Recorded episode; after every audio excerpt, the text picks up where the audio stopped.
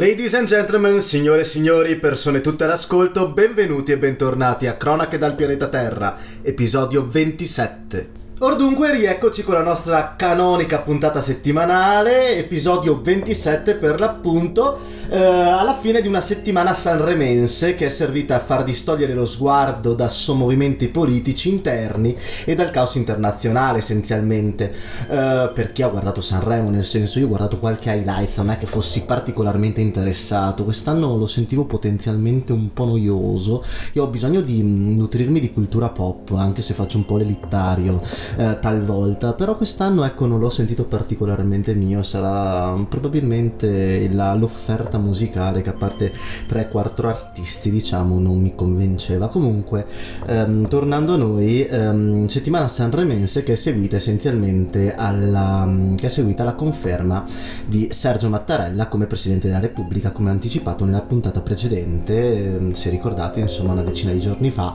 eh, registrai la puntata proprio mentre i, pa- i partiti eh, si erano oramai decisi a chiedere a Mattarella eh, questo enorme sacrificio per, uh, per la Repubblica e per la stabilità dello Stato. Quindi Mattarella 759 voti su 983 votanti, ehm, il secondo che ha preso qualche voto insomma degno di nota è stato Carlo Nordio, eh, l'ex, l'ex, magistrato Carlo Nordio, ehm, che era diciamo stato candidato da uh, Fratelli d'Italia, era uno dei tre nomi insieme a Marcello Pera e a Letizia Moratti eh, provenienti dal centrodestra. Comunque Mattarella, prima del discorso a Camere riunite, ha, mm, ha ringraziato gli elettori, grandi elettori, ehm, richiamando quindi il senso di responsabilità e l'impegno al quale è chiamato per questo secondo settennato, sottolineando anche il fatto che insomma ogni necessità personale è in qualche modo inferiore al bene della Repubblica, stando a quel che dice Sergione, insomma.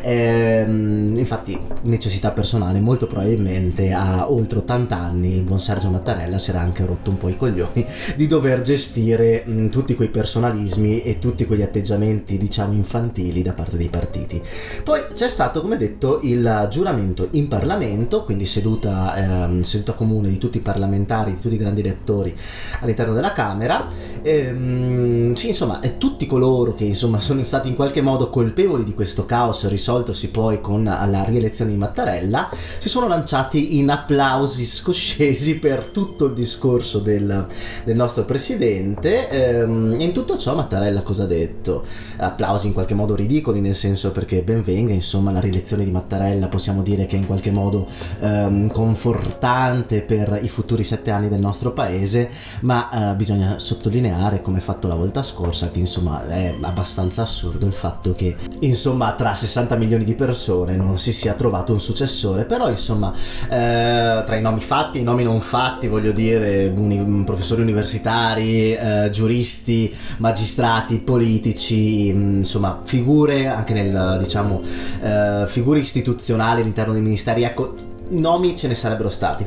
E, um, è stata una scelta quella dei partiti di non voler dialogare, una strategia anche possiamo dire da parte del Partito Democratico che come detto nella puntata precedente è un organo dello Stato e non più un partito, ha fatto delle scelte, ha compiuto delle scelte che hanno portato alla stabilità del paese, è innegabile. Eh, che siano scelte diciamo politiche che possono piacere al sottoscritto, ecco no. Ehm, però insomma almeno ci siamo evitati figure losche come Marcello Pera o Letizia Moratti, nel senso va benissimo la figura di Sergio Mattarella, dispiace il fatto che eh, in Italia um, si voglia in qualche modo mantenere lo status quo senza uh, esporsi, senza voler rischiare, senza dare delle proposte, senza fare politiche proattive in qualche modo. Però, tant'è, Sergio Mattarella diciamo che è il garante perfetto della nostra Costituzione. E, ehm, e cosa ha chiesto? Ha chiesto Mattarella alle istituzioni risposte, più diritti e rassicurazioni eh, ai disagi che gli italiani stanno passando passando negli ultimi, negli ultimi anni, non solo dal Covid direi, ma almeno, almeno dalla crisi del 2007. Ormai siamo in 15 anni in crisi, 15 anni in cui il paese ehm, diciamo sta in, in, piedi in maniera precaria e il buon Sergio ha chiesto insomma che la politica dia risposte a questi disagi e ha applaudito i grandi elettori per aver insomma posto fine a questa incertezza politica e fine alle tensioni interdeterminate aziende interpartitiche. Ehm, sì, bisogna ringraziarli per il fatto che hanno rieletto Mattarella e criticarli per il fatto di non aver trovato un altro nome, ma mi fermo qui, se no uh, divento ridondante e um, torno agli stessi discorsi della puntata scorsa. Um, Mattarella poi ha sottolineato durante questo discorso insomma, che le emergenze sociali, uh, sanitarie ed economiche del paese sono l'unica motivazione che lo ha spinto in qualche modo ad accettare questo nuovo mandato. E, um, però ha ribadito il fatto che i partiti devono in qualche modo farsi carico di dare risposte a queste domande che provengono dalla società e dai cittadini che non devono eh, rimanere per l'appunto soli ed indifesi nel, nel lottare contro questo disagio percepito. Eh, Mattarella poi ha ringraziato il governo, ha ringraziato quindi Mario Draghi, sottolineando però che ci sia necessità di maggior dialogo con le forze del Parlamento, che il Parlamento per l'appunto secondo Mattarella e anche secondo la, la realtà della democrazia rappresenta la volontà popolare, che quindi il, il governo deve ascoltare un po' di più diciamo le richieste del Parlamento e le volontà di dialogo, perché per costruire sempre parole di Mattarella queste, un'Italia moderna che rimuova gli ostacoli allo sviluppo sociale ed umano dei cittadini, è necessario insomma un dialogo più proficuo tra le parti, Parlamento e governo in questo caso. E mh, mm, la chiosa qual è stata? Insomma, ha detto che bisogna mh, mm, per un'Italia moderna, oltre per l'appunto allo sviluppo economico, sociale ed umano, è necessario eh, porre fine e contrastare in tutti i modi la violenza degli uomini sulle donne, ehm, le morti sul lavoro, la solidarietà, ci vuole più solidarietà ai migranti ehm, e bisogna continuare a lottare contro le mafie, insomma un discorso ehm, necessario, magari scontato, però ripeto necessario. E, ehm, e tutto, questo, tutto questo dovrà ehm, essere diciamo eh, penetrato da un leitmotiv che è la parola dignità. La parola dignità dovrà essere la spinta ehm, per la realizzazione di tutto ciò. Ehm, e quindi Mattarella ha poi chiuso il discorso ehm, dicendo viva la Repubblica, viva l'Italia, quindi applausi verso Sergio Mattarella ehm, che eh, da buon democristiano insomma accontenta tutti, però diciamo che è un democristiano della, dalla parte buona, perché democristiano in questo paese talvolta anche giustamente va a identificare ehm, persone mediane ma anche persone mediocri, ecco, Mattarella eh, non può essere identificato ehm, magari ehm, mediano, nel senso che media sì, ma mediocre sicuramente no. Nonostante i partiti si siano accordati insomma per la rielezione di Mattarella, eh, di certo, di certo eh, le tensioni all'interno della maggioranza continuano, permangono. Allora, eh, Mario Draghi ha annunciato la fine della DAD e di ogni tipo di restrizione per i trivaccinati. Eh, tuttavia, la Lega Salviniana, dopo lo scontro, diciamo, interno al centrodestra con Fratelli d'Italia sul nome di Mattarella, ha deciso di votare contro il governo in Consiglio dei Ministri. Non era presente Giorgetti, hanno votato contro i due restanti ministri della Lega, la Stefani e Garavaglia, ehm, dicendo che insomma queste norme, queste norme che garantiscono effett- essenzialmente eh, lo stop a ogni restrizione per i trivaccinati, eh, soprattutto in ambito scolastico, sono discriminatorie per i bambini non vaccinati o vaccinati in un ciclo completo, facendo saltare su tutte le furie il Partito Democratico che ha parlato di questa decisione del Carroccio come una decisione che destabilizza il paese. Ovviamente sono esagerazioni bipartisan sia da parte del Partito Democratico perché queste eh, diciamo votazioni interne al Consiglio dei Ministri non destabilizzano nessuno, manco il governo e al tempo stesso insomma mi sembra abbastanza esagerato dire che ehm, queste eh, discriminazioni, ehm, queste siano discriminazioni scusate, nei confronti dei bambini. Lapsus violentissimo.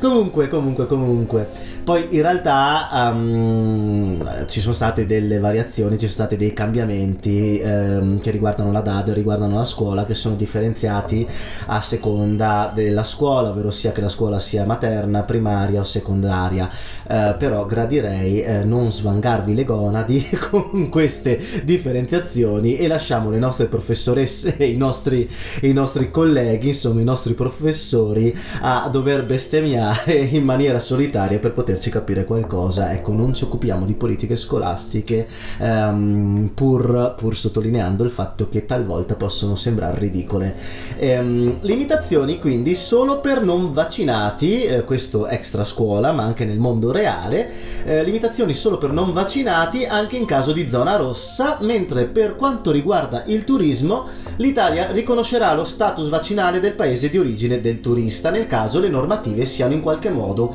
simili alle nostre, altrimenti eh, per un turista proveniente, faccio un esempio, dalla federazione russa eh, sarà richiesto un tampone in entrata, quindi maglie un po' più sciolte. Nonostante comunque i ministri della Lega parlino di norme eh, discriminatorie, chiedo venia, scusate, ma ho un raffreddore pestilenziale. Eh, piccola parentesi perché ogni tanto mi perdo. Non ho Covid, sono trivaccinato, non dovrei avere per l'appunto nessun tipo di, di coronavirus, almeno spero, però ho un raffreddore orribile. E torniamo a noi. Mm, per quanto per l'appunto i ministri della Lega parlino di, um, di norme discriminatorie, eh, vorrei sottolineare così, visto che non, fa, non, fa, più notizia, non ne parla più nessuno, però mh, mm, continuano a morire da un mesetto e mezzo qualcosa come 300-400 persone al giorno.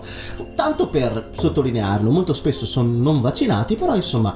sono sempre 300-400 persone al giorno, ecco, non... starei un po' più cauto con certe dichiarazioni, ecco, perché magari i bambini vengono discriminati, però forse non sono gli stessi genitori ad essere egoisti sulle scelte di salute dei figli?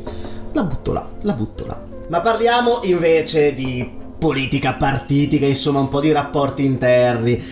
visto che a breve cambierà molto probabilmente la legge elettorale. Allora, nei mesi precedenti tutti i partiti, ma veramente tutti, dal PD a Forza Italia, Fratelli d'Italia, si mostravano essenzialmente contrari al proporzionale, anche la Lega. Ehm, cosa invece invocata dai 5 Stelle perché giustamente loro vedono il proporzionale e l'hanno sempre visto, bisogna essere sinceri, come un metodo eh, perfetto eh, per rappresentare ehm, quella che è la volontà popolare senza premi, maggioranze, cose di questo genere qua. Però al tempo stesso il proporzionale, bisogna dirlo, eh, è un metodo che porta molto facilmente agli inciuci, cosa che ai 5 Stelle non piace, ma tant'è. Ehm, però, data la spaccatura del centrodestra, i partiti della maggioranza maggioranza hanno cambiato tutti idea e fa impressione come il Partito Democratico, sempre spostato storicamente sul fatto di due poli del, um, del bipolarismo e del maggioritario, ecco, ora per convenienza, per rinsaldare la sua posizione nel governo, ma soprattutto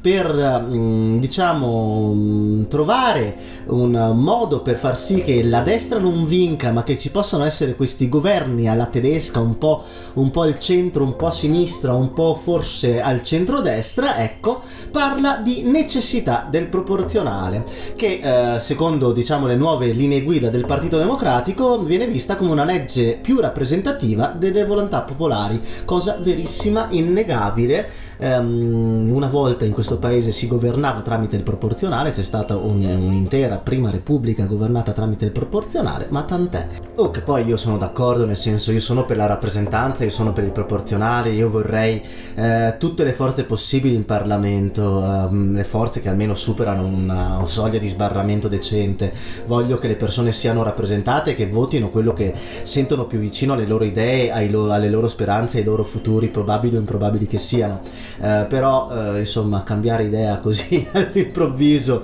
in base alle necessità, diciamo, immediate di mh, mm, politiche, più che altro, non tanto del paese, ma necessità politiche, ecco, mi fa fa sorridere.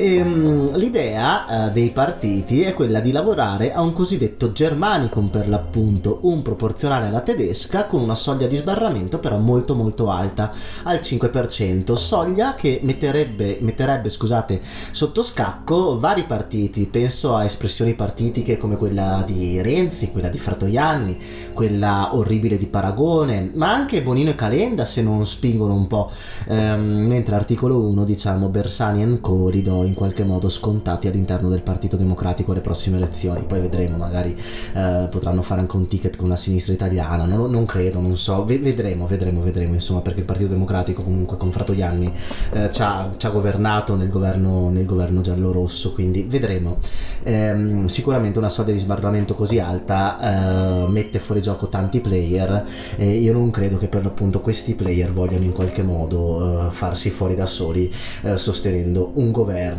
che punta secondo me a continuare anche oltre il 2023. Cioè, nonostante non siamo qui a fare previsioni del tempo, siamo qui a parlare di politica reale contingente, non sono un mago hotel ma non sono Baba Yaga e eh, procederei insomma con l'analisi poiché eh, Fratelli d'Italia mm, che è l'unico partito diciamo con i numeri eh, all'opposizione, unico partito con dei numeri reali nel paese all'opposizione, urla lo scandalo, urla l'inciucio eh, ai veti e chiede essenzialmente a gran voce il presidenzialismo perché dice che questa votazione di Mattarella è essenzialmente stata la palese dimostrazione di un accordo eh, insomma inter- interpartitico verissimo ehm, che però è andato a essenzialmente a distruggere quello che era il centrodestra ed è l'ennesimo inciucio della politica italiana. Quindi la Meloni eh, invoca l'elezione diretta del capo dello Stato un cambiamento strutturale che diciamo è abbastanza complesso da realizzare è realizzabile forse sì ehm, serve al paese forse no.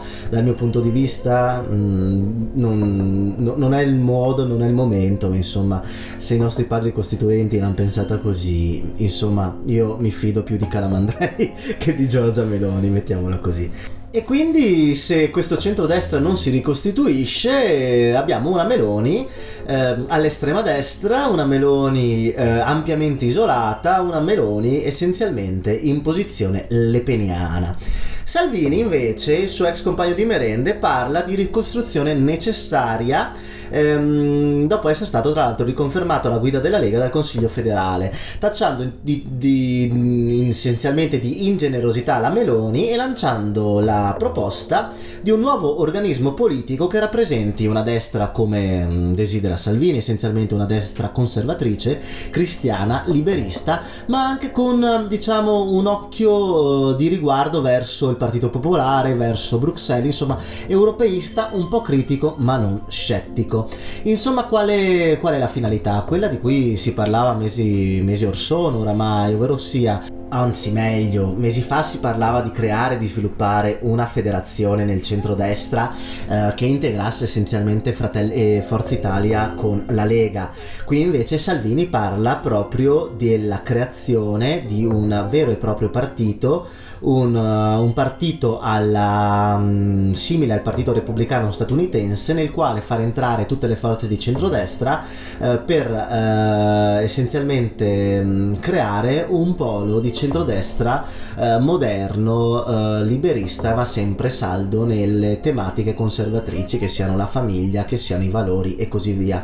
La Meloni rispedisce al mittente ogni ipotesi di ne- nuovo partito di centrodestra, chiede invece elezioni al più presto e, mh, mm, vuole, sì, e ha detto insomma più elezioni, meno federazioni innaturali. Chiaramente vedremo cosa accadrà, nel breve periodo ci sono le elezioni amministrative. Eh, il centrodestra al momento non esiste più, però le cose possono cambiare in maniera abbastanza repentina, nel senso non, non uh, mi fascerei la testa se fossi un elettore di centrodestra perché non è detto insomma uh, che la Lega continui a governare con il PD oltre il 2023, secondo me in tanti lo vorrebbero uh, saldare questa grande alleanza um, diciamo tra centrosinistra e centrodestra, io non lo gradirei minimamente, però d'altronde l'ho detto prima, è evidente come il proporzionale sia il metodo elettorale che garantisce più eh, rappresentanza, più equilibrio eh, in Parlamento. Um, non vorrei ovviamente governi di larghe intese, modelli tedeschi,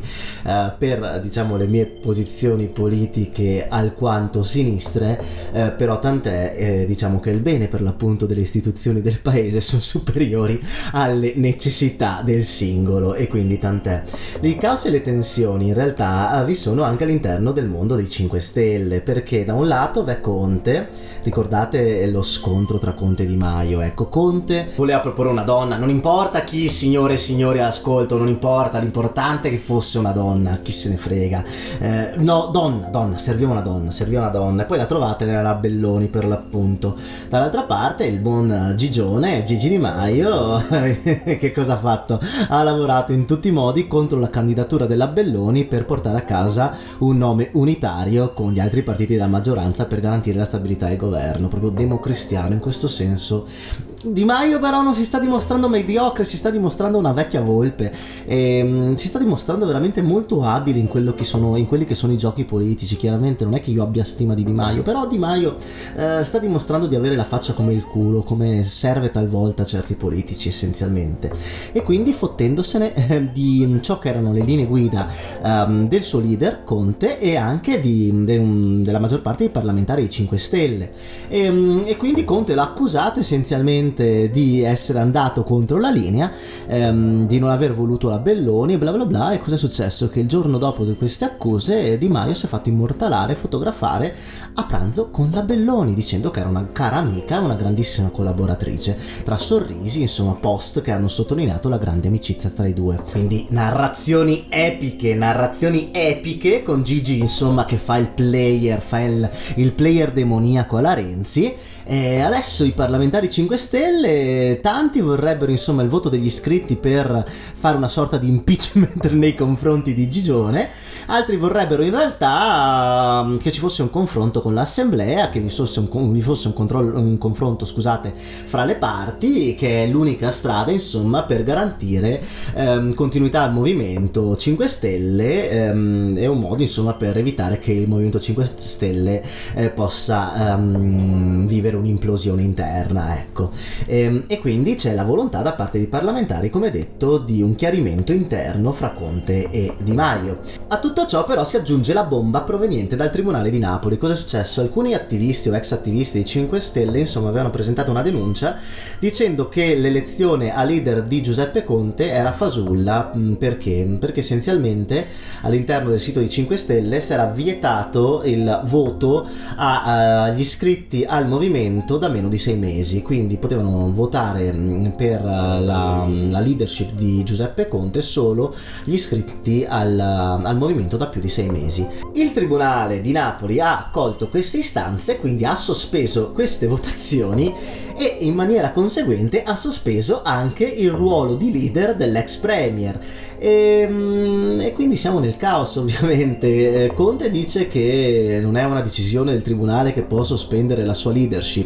Grillo dice che insomma quello che decide il tribunale bisogna seguirlo e bisogna ascoltarlo, e bisogna aspettare insomma che ci sia una sentenza definitiva, però che bisogna ascoltare quello che dice la legge. E intanto mm, se n'è uscito con un suo bel post, praticamente l'elevato come lui si definisce, ehm, ha parlato di età della maturazione, ha parlato del fatto che insomma i 5 Stelle adesso devono, devono crescere, devono maturare, non sono più i tempi di lotta ma sono i tempi del governo e inoltre ha chiesto in maniera diciamo implicita a Conte e Di Maio di non dissolvere il dono del padre nella vanità personale. Il dono del padre eh, cos'è? Ovvero sia la creazione, la sua creazione, il Movimento 5 Stelle che non deve implodere minimamente per arrivismi o personalismi. Ecco, la situazione prima di passare all'estero diciamo che la situazione è grave ma non è seria. Prima di iniziare con gli esteri voglio chiarire il fatto che sì, sto avendo grosse difficoltà nel registrare perché ho il naso tappato, mal di gola e giuro odio profondamente la stagione invernale, quindi prego Dio chi per lui, insomma, che la prossima volta, nella prossima esistenza, nel multiverso, insomma, nel futuro, quando non sarò più appartenente a questo carne, a questo corpo, ecco, gradirei nascere sempre in Europa, sempre nel Mediterraneo, ma un po' più verso sud perché l'inverno mi ha sfrantumato i coglioni. Comunque comunque, mm, torniamo a noi. Cina, Russia! Allora, sono partiti i giochi invernali, olimpici invernali di Pechino e con loro è ripartita la diplomazia, poiché il grande timoniere Xi Jinping cosa ha fatto? Eh, ehm, ha fatto ripartire la diplomazia internazionale perché durante, diciamo, l'apertura dei giochi ha dato il via a vari incontri bilaterali. Eh, si è incontrato con Al-Sisi dall'Egitto, si è incontrato con il uh, presidente serbo Sasha Vucic, si è incontrato anche col presidente, o meglio con il dittatore turmeno non saprò mai dirlo e pronunciarlo Vaffanculo, Berdi Muhamedov, ce l'ho fatta molto bene. Poi si è incontrato anche con Tokaev, il um, presidente slash dittatore kazako. Insomma, ah, uh, tutto ciò dopo aver incontrato nei giorni scorsi il buon Vlado, Vladimir Putin, che ha um, definito, il quale ha definito il rapporto, il livello dei rapporti tra i due paesi, tra le due potenze, come un qualcosa senza precedenti a livello bilaterale insomma senza precedenti non direi perché insomma Stati, ehm, Unione Sovietica e Cina negli anni 50 erano culo e camicia poi diciamo Mao ha scazzato come un po' tutti quindi la Cina è diventata nemica interna del comunismo globale. Insomma era mal vista la Cina da parte dell'Unione Sovietica però insomma non, non, non direi che mm, non, non ci siano mai stati rapporti così stretti fra Mosca e Pechino ma tant'è. E, um, Vlado e Sior Ping, come ha detto Gigi Mai una volta, insomma, sono d'accordo sul fatto che gli Stati Uniti e la loro influenza stiano destabilizzando il continente eurasiatico, sia in Europa con la questione per l'appunto dell'espansione della Nato verso est, ma anche mh, nell'Indo-Pacifico con l'alleanza di cui avevamo già parlato mesi or sono, eh, che vede coinvolti USA, eh, Regno Unito e Australia, il famoso AUKUS, questa diciamo alleanza militare strategica che serve insomma per contenere la Cina nella, nella, nel Pacifico e nell'Indo-Pacifico.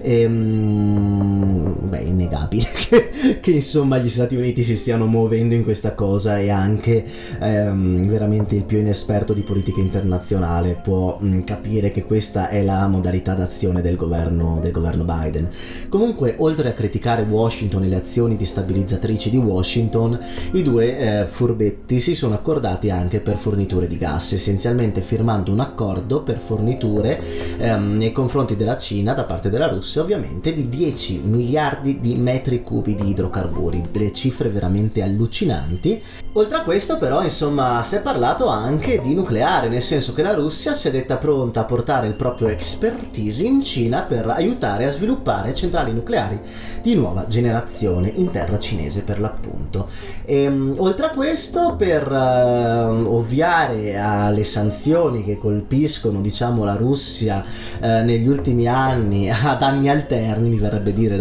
a mesi alterni ecco um, Cina e, um, e, Russia si sono accordati per espandere lo scambio uh, di, in moneta locale ovvero sia in rubli e renminbi o yuan che dir si voglia eh, per evitare insomma che gli scambi internazionali fra i due paesi avvengano in dollari quindi depotenziare un po' l'importanza del dollaro negli scambi globali e aumentare l'interscambio di rubli e RMB che può far bene a entrambi. Ehm, dicendo inoltre che la relazione diciamo bilaterale, la relazione economica bilaterale, gli scambi tra, due, tra le due potenze potrà raggiungere qualcosa come 200 miliardi di dollari, cifre astronomiche. In tutto ciò eh, ci spostiamo verso, verso, ovest, perché eravamo per l'appunto in Cina, e mh, mm, chiaramente la tensione in Ucraina permane ehm, ed è fomentata, innegabile, da un atteggiamento abbastanza aggressivo da parte degli Stati Uniti, nel senso che ehm, so che ci sono le truppe russe al confine con l'Ucraina, però gli Stati Uniti insomma stanno buttando, gettando benzina sul fuoco. Gli USA mh, mm, tramite NATO hanno deployato, hanno hanno, hanno insomma mandato um, qualcosa come 3.000 truppe supplementari nei paesi dell'est Europa, Romania, um, Polonia e Lituania e anche Germania e mm, le considerazioni mm, di questa pericolosità russa da parte di Washington vengono rispediti al mittente da parte della Russia e mm, le ultime parole che mi hanno fatto assai, assai sorridere sono quelle del, del vice ambasciatore all'ONU Poliansky che eh, parla essenzialmente di follia e allarmismo inutile da parte dell'Occidente ponendo una provocazione che mi fa alquanto sorridere. Infatti il buon Poliansky cosa dice? Dice che ehm, se dicessi benissimo che la nostra intelligence, nostra intesa russa, eh, dice che gli USA si eh, impadroniranno di Londra provocando 330.000 morti, ehm, questa frase avrebbe un senso? No, Poliansky non avrebbe alcun senso. Ehm, vero è che eh, insomma state disponendo eh, migliaia di soldati intorno al confine ucraino, quindi un po' di pressione da parte vostra la state portando, ma chiaramente dal mio punto di vista Washington sta totalmente esagerando e un po' di ragione insomma su questa provocazione l'avete anche voi. Um, di rimando infatti il New York Times eh, sta parlando di um, truppe ammassate come detto al confine e che sono giunte ad essere qualcosa come il 70% delle truppe necessarie a un'offensiva per un'invasione, un'invasione completa dell'Ucraina Ucraina. Eh, invasione che secondo le stime del New York Times provocherebbe qualcosa come 50.000 morti tra i civili, qualcosa come 23.000 morti tra i soldati ucraini, più um, tra i 3 e i 10.000 morti tra i soldati russi. Eh, tutto ciò però eh, chiaramente avrebbe delle ripercussioni sulla stabilità del, dell'Unione Europea poiché vi sarebbero qualcosa come 5 milioni di, di profughi pronti a spostarsi in Europa. Fate conto che insomma l'Ucraina confina con eh, la Moldavia, però confina soprattutto con Romania, confina con la Slovacchia, confina con l'Ungheria e confina con la Polonia, essenzialmente confina con eh, i confini orientali dell'Unione Europea. Da parte di Kiev, Kiev si dice pronta a combattere, hanno chiamato i riservisti, stanno istruendo la popolazione civile a combattere contro questa fantomatica invasione russa, mentre eh, da Mosca anche l'opinione pubblica depotenzia la cosa dicendo che questa situazione è essenzialmente insensata e creata ad hoc da parte degli Stati Uniti per alimentare le tensioni. Diciamo che secondo me la verità sta nel mezzo, come detto più volte. Ehm, da parte NATO c'è Jens Stoltenberg che ha applaudito l'arrivo di nuove truppe da parte degli Stati Uniti e anche da parte della Germania che le ha spostate in Lituania. E, um, tutto ciò, tra l'altro, il buon Stoltenberg andrà a presiedere la banca centrale norvegese quando finirà il suo ruolo da, um, da super boss della Nato Ehm, nel mentre però ci sono state due bilaterali abbastanza importanti. Allora, la prima è um, quella di Olaf Scholz che ha, come detto, ha inviato truppe in Lituania, il nuovo premier tedesco, il nuovo cancelliere, ed è volato a Washington, um, sottolineando a più riprese la fedeltà um, con gli Stati Uniti, la fedeltà all'alleanza con gli Stati Uniti. perché sottolinea più, più volte questa cosa? Perché gli Stati Uniti sono abbastanza convinti del fatto che la Germania sia, insomma, poco interessata a contrastare contrastare questo espansionismo russo. Ehm, perché? Perché tra la Russia e la Germania, lungo il Mar Baltico, come abbiamo detto più volte, vi un gasdotto, il Nord Stream 2, che eh, rifornisce direttamente di gas ehm, i nostri amici tedeschi. E, ehm, e per l'appunto eh, la politica tedesca sembra assai contraria nel voler chiudere questo, mm, chiudere, mm, diciamo, questo gasdotto nel caso di un'invasione russa in Ucraina. Um, Biden ha già detto che insomma uh, in caso di guerra questo gasdotto verrà bloccato volente o nolente e, ehm, e Scholz insomma ha detto non ha, non ha dato confermi insomma su questo blocco ma sottolinea come la Germania sia uno dei principali alleati degli Stati Uniti che la Germania insomma è pronta a fare il suo dovere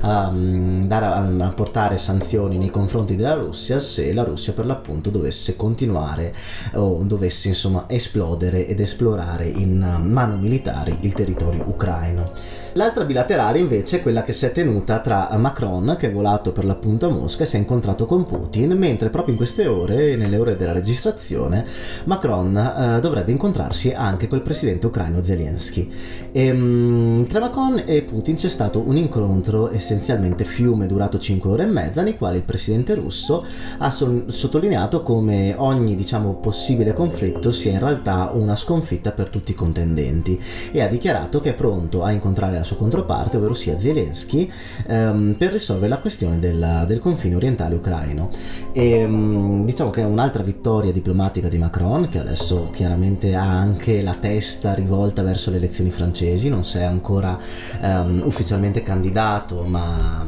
insomma sarà eh, il nome da portare avanti per la stabilità della Francia e dell'Europa. Macron è un liberalone, non è che mi sia particolarmente simpatico, però perché insomma ecco tra la Pécresse, eh, Le Pen e Zemmour insomma non vedo futuri rosei se uno di questi candidati dovesse diventare eh, presidente della Francia. Poi mm, come sappiamo la sinistra in Francia è spaccatissima eh, ci sono ben sette candidati che hanno zero proprio zero possibilità tra centro-sinistra, sinistra, ecologisti zero possibilità di poter andare diciamo un secondo turno. Eh, comunque altra vittoria per Macron che è andato direttamente a Mosca Mosca per testare il terreno e parrebbe insomma che questo incontro fiume sia stato proficuo. E, ehm, e in tutto ciò c'è Scholz invece è in una situazione totalmente scomoda ehm, nella quale solo una de-escalation potrà essere utile per la Germania sia per le sue alleanze transatlantiche sia per le sue necessità energetiche sue della Germania ma anche dell'Europa stessa. Quindi um, confidiamo che ci sia una de-escalation. Io non credo ancora alla guerra veramente non, non, non, riesco a figurarmi una guerra in questo periodo storico oh, però um, no spero di aver ragione eh. spero veramente di aver ragione perché se dovessi sbagliarmi sono veramente cazzi e un'altra piccola affermazione per chiudere il discorso ucraina è avvenuta da parte di, di Erdogan ehm, che alcune settimane fa si è promosso insomma come da membro nato tra l'altro come mediatore, come parte dialogante tra Kiev e Mosca che ha dichiarato essenzialmente che l'unica colpa è quella dell'Occidente che eh, è colpevole di questo atteggiamento, di, questa, di queste continue provocazioni, aggravando insomma le tensioni fra le parti. Ma insomma da ex studente di relazioni internazionali e da storico quale mi sento, eh, senza alcun titolo chiaramente, eh, mi viene da dire, mi viene da dire che la verità sta nel mezzo, che la situazione è ben più complessa, però insomma non, non ci sono delle colpe singole, ci sono essenzialmente delle volontà di esprimere la, la il proprio potere che sono um, abbastanza evidenti sia da parte di Mosca per delle motivazioni diciamo di politica interna e di eh, necessità di mantenersi com- di mantenere un ruolo uh, in quel che è lo scacchiere internazionale e quello degli Stati Uniti che continuano essenzialmente a farsi gli affaracci loro in territorio altrui ma diciamo niente di nuovo sul fronte orientale in questo caso visto che siamo in, in Ucraina. Ci spostiamo invece in Medio Oriente, ci spostiamo in Siria dove effettivamente la presenza russa e la presenza eh, statunitense eh, non dico che collaborino, però eh, ragionano verso lo stesso obiettivo che è quello di debellare il terrorismo islamico. Eh, come ben sapete, insomma, la Russia è alleata del governo, diciamo, ufficiale eh, siriano, quello di Assad, mentre gli Stati Uniti danno appoggio a, a livello militare, a livello soprattutto eh, aereo, alla stabilità della regione regione del Rojava, la regione nord, del nord della Siria, controllata, come detto più volte all'interno di queste cronache, da un'alleanza plurietnica, multietnica, mh, mm, tendente al socialismo libertario, ecco per semplificare, ehm, che tutti chiamano i curdi, in realtà vi sono curdi, ehm, turcomanni, assiri, arabi e così via. Comunque l'aviazione statunitense ha dato il via a un'operazione militare nella zona di Idlib, nell'area di Idlib, nel nord-ovest del paese, eh, che è stata l'operazione eh, militare contro cellule, diciamo, preminenti del, del, Daesh, la più importante dopo la morte di al-Baghdadi nell'autunno del 2019. Un'operazione militare che ha portato alla morte di 13 persone, tra cui 4 bambini e 3 donne, eh, però tra i morti vi è eh, il capo dell'ISIS, vi era il capo dell'ISIS, ovvero sia Abu Ibrahim al-Hashimi al-Quraishi, che è stato il successore essenzialmente di al-Baghdadi, ehm, che secondo fonti statunitensi in realtà non è stato ammazzato dall'aeronautica statunitense, ma si è fatto saltare in aria per non essere catturato, stesso modalità d'azione insomma di al-Baghdadi, uccidendo um, vari membri della sua famiglia, tra cui per l'appunto i minori e le donne.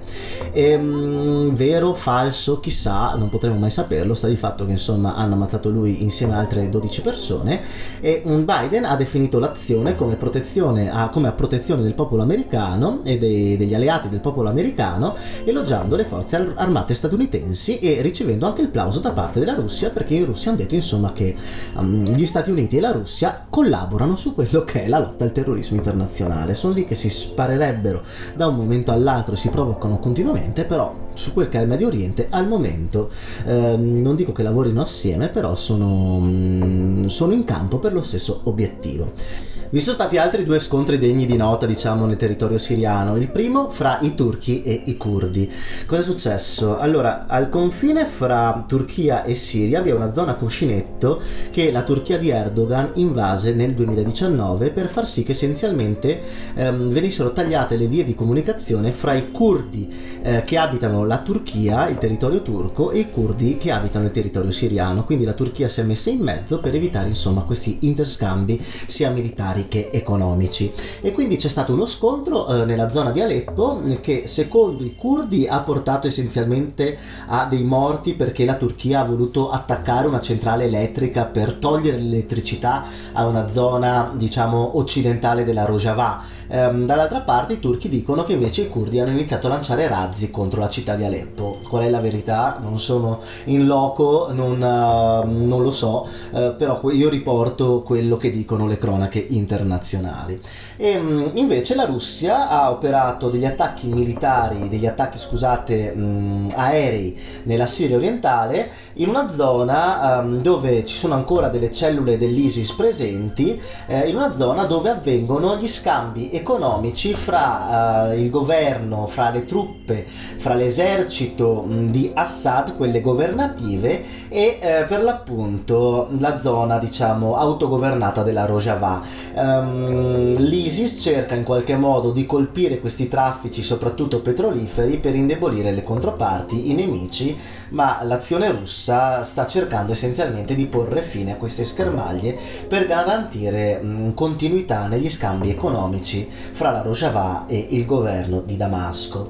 possiamo anche dire tranquillamente che la volontà di entrambe, di tutte le parti, è quella essenzialmente di debellare eh, le cellule dell'ISIS dall'area. Per uh, questioni di programmazione errata mi sono dimenticato totalmente di fare un'analisi tra me e me sulle elezioni portoghesi e mi vergogno molto, ma quest'oggi non parleremo di Portogallo, verrà posticipata la vittoria di Costa dei socialisti portoghesi, verrà posticipata alla prossima puntata, vorrei chiudere invece col Costa Rica. Voi direte, ma cazzo Michel, ma veramente ci toglie il Portogallo per il Costa Rica? Io vi dico, il Costa Rica è la seconda economia dell'America centrale, dopo il Messico è uno dei principali paesi come PIL pro capite, non è un paese per niente povero, è un paese fondamentale, è anche meta di migrazione interna all'interno dell'America centrale, è un paese che però come molti stati dell'America centrale vive un po' di instabilità, soprattutto legata a questo biennio covidiano. Ci sono state le elezioni presidenziali dell'Assemblea legislativa lo scorso 6 febbraio, in Costa Rica vige il presidenzialismo,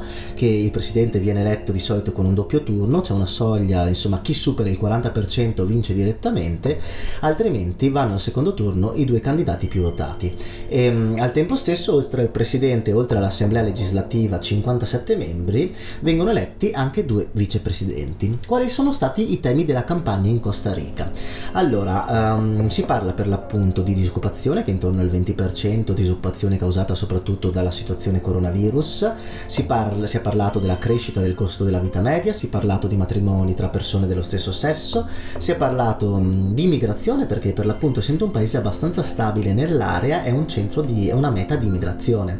E, um, il, uh, tutto ciò, la situazione politica qual è? Che il partito al potere, il principale partito al potere, che è il partito d'azione dei cittadini, è uh, totalmente spaccato, non è più popolare pur essendo al governo dal 2014. E um, i, parliamo dei principali sei candidati, vi faccio una breve analisi prima di chiudere, di, di farvi capire come andate, insomma. Um, iniziamo con José María uh, Figueres Olsen, che è del Partito Liberación Nacional, che è un partito storico del Costa Rica, un partito pigliatutto, eh, strutturalmente socialdemocratico, che però al suo interno ha anche componenti centriste o ehm, diciamo social conservatori. E, um, uscivano da una posizione all'opposizione e hanno guadagnato il 27,28%, sono il primo partito del Costa Rica in questa tornata elettorale. Poi il secondo partito è quello uh, del, dei socialdemocratici di Rodrigo Chavez Robles, ehm, socialdemocratici di nome ma centristi de facto, nel senso che sono, passatemi il termine, dei macroniani eh, del Costa Rica. E, um, sono un partito nuovo fondato da poco che è riuscito ad ottenere il 16,72%. Chi è Robles? Robles è stato l'ex ministro, anzi il ministro uscente delle finanze. Terzo posto, ultimo gradino del podio per Fabrizio Alvarado Muñoz del nuovo partito repubblicano, che è un neopartito conservatore appena, appena nato, che ha preso il 14,79% e rappresenta essenzialmente le visioni più nazionaliste e conservatrici, destra pura. Quarto posto per Linette Savorio Ciaverri del, um, del Partito di Unità Social Cristiana, è un partito di conservatori di centrodestra, cattolici ovviamente, è un partito storico della, della politica costarichense paese che ha preso il 12,36%. Quinto posto invece per Eliezer Feinzeit Minz del Partito Liberale, un partito progressista mm, con vene di, mm, di liberismo classico, eh, molto laico, è un, anch'esso una new entry ehm, al 12,36%, mentre diciamo l'ultimo partito e l'ultimo candidato degno di nota è José Maria Villalta Flores Estrada, ehm, leader del Frente Amplio, eh, un partito socialdemocratico legato ai valori dell'ecologia che è un, di opposizione costante nel paese all'8,70%. Quindi possiamo dire che mh, vanno al ballottaggio il, um, il, Partito di Liberazione Nazionale, che è un partito mh, per l'appunto uh, di centrosinistra, socialdemocratico, ma con vene uh, conservatrici al suo interno, e il uh, Partito Socialdemocratico, che invece è un partito liberale centrista. Questi insomma sono i due partiti che andranno al ballottaggio. Crolla invece il partito uscente, il Partito Azione Ciudadana, il partito di centrosinistra, che è passato da essere il leader del precedente governo allo 0,66%. Eh, dopo un ventennio intorno al 20% e questo partito, il Partito Azione Ciudadana, è stato anche espressione del presidente uscente Carlos Alvarado Quesada, quindi una disfatta totale per questo partito storico del centro-sinistra. E, um, chi sono i due, i due, candidati? Come abbiamo detto, Robles, ministro delle finanze uscente, mentre um, Figueres è eh, già stato presidente dal 94 al 98 ed è figlio di José Figueres Ferrer, che è stato presidente più e più volte nella, nello Stato per l'appunto del Centro America. Um, qual è il programma di Figueres? È quello di ridurre il deficit, ridurre la disoccupazione, tagliare un po' di, di welfare state, ma la figura di Figueres è un po' controversa perché già in passato è stato colpito più volte da accuse di corruzione. Quindi ci rivedremo in questi schermi il 3 aprile e, mm, e prometto 3 aprile ci, dove, quando ci sarà il ballottaggio e prometto che parlerò settimana prossima delle elezioni portoghesi perché veramente me ne sono scordato, mi è venuto in mente mentre stavo registrando e non ho fatto le giuste analisi che dovrei fare per delle elezioni fondamentali insomma per, um, per la sinistra portoghese. Ladies and gentlemen, signore e signori, persone tutte all'ascolto, grazie per l'attenzione, chiedo ancora venia, eh, mi pento e mi dolgo insomma per avere questo raffreddore orribile che ha eh, diciamo limitato le mie capacità di analisi quest'oggi, comunque brodo primordiale di Luca Di Gida Gasperina e parole, opere o missioni del sottoscritto Michel Bortoluz, progetto Pillole dal pianeta Terra su Facebook, Cronache dal pianeta Terra su Instagram, podcast presente in ogni dove, quindi Apple Podcast, ehm, Spotify, Spotify, Google Podcast e così via. Ehm, spero che la puntata vi sia, vi sia, piaciuta, insomma è stata una puntata abbastanza light e mm, alquanto monotematica perché da un lato vi è un'Italia che cerca di ripartire dopo le elezioni di Mattarella, dall'altro lato eh, vi sono le solite tensioni internazionali con un asse che però si sta creando, che è quella fra uh, Pechino e Mosca, vedremo dove andrà quest'asse, però eh, possiamo dire che a livello internazionale i, gli interessi di entrambi gli stati sono comuni che sono quelli essenzialmente di, contro, contraltar, di porsi come contraltare, scusate, con Washington. In tutto ciò l'Europa sta in mezzo e mm, sembra... Eh, tolto Macron, tolto Macron che sta, um, si sta compiendo insomma della reale politica internazionale, gli altri sembrano tergiversare, ma forse speriamo che ehm, in qualche modo Mario Draghi possa raddrizzare la barra e possa essere in qualche modo utile per i destini europei anche per quel che riguarda la politica internazionale. Sapete che questo governo non mi piace particolarmente, però diamo a Draghi quel che è di Draghi. Aide!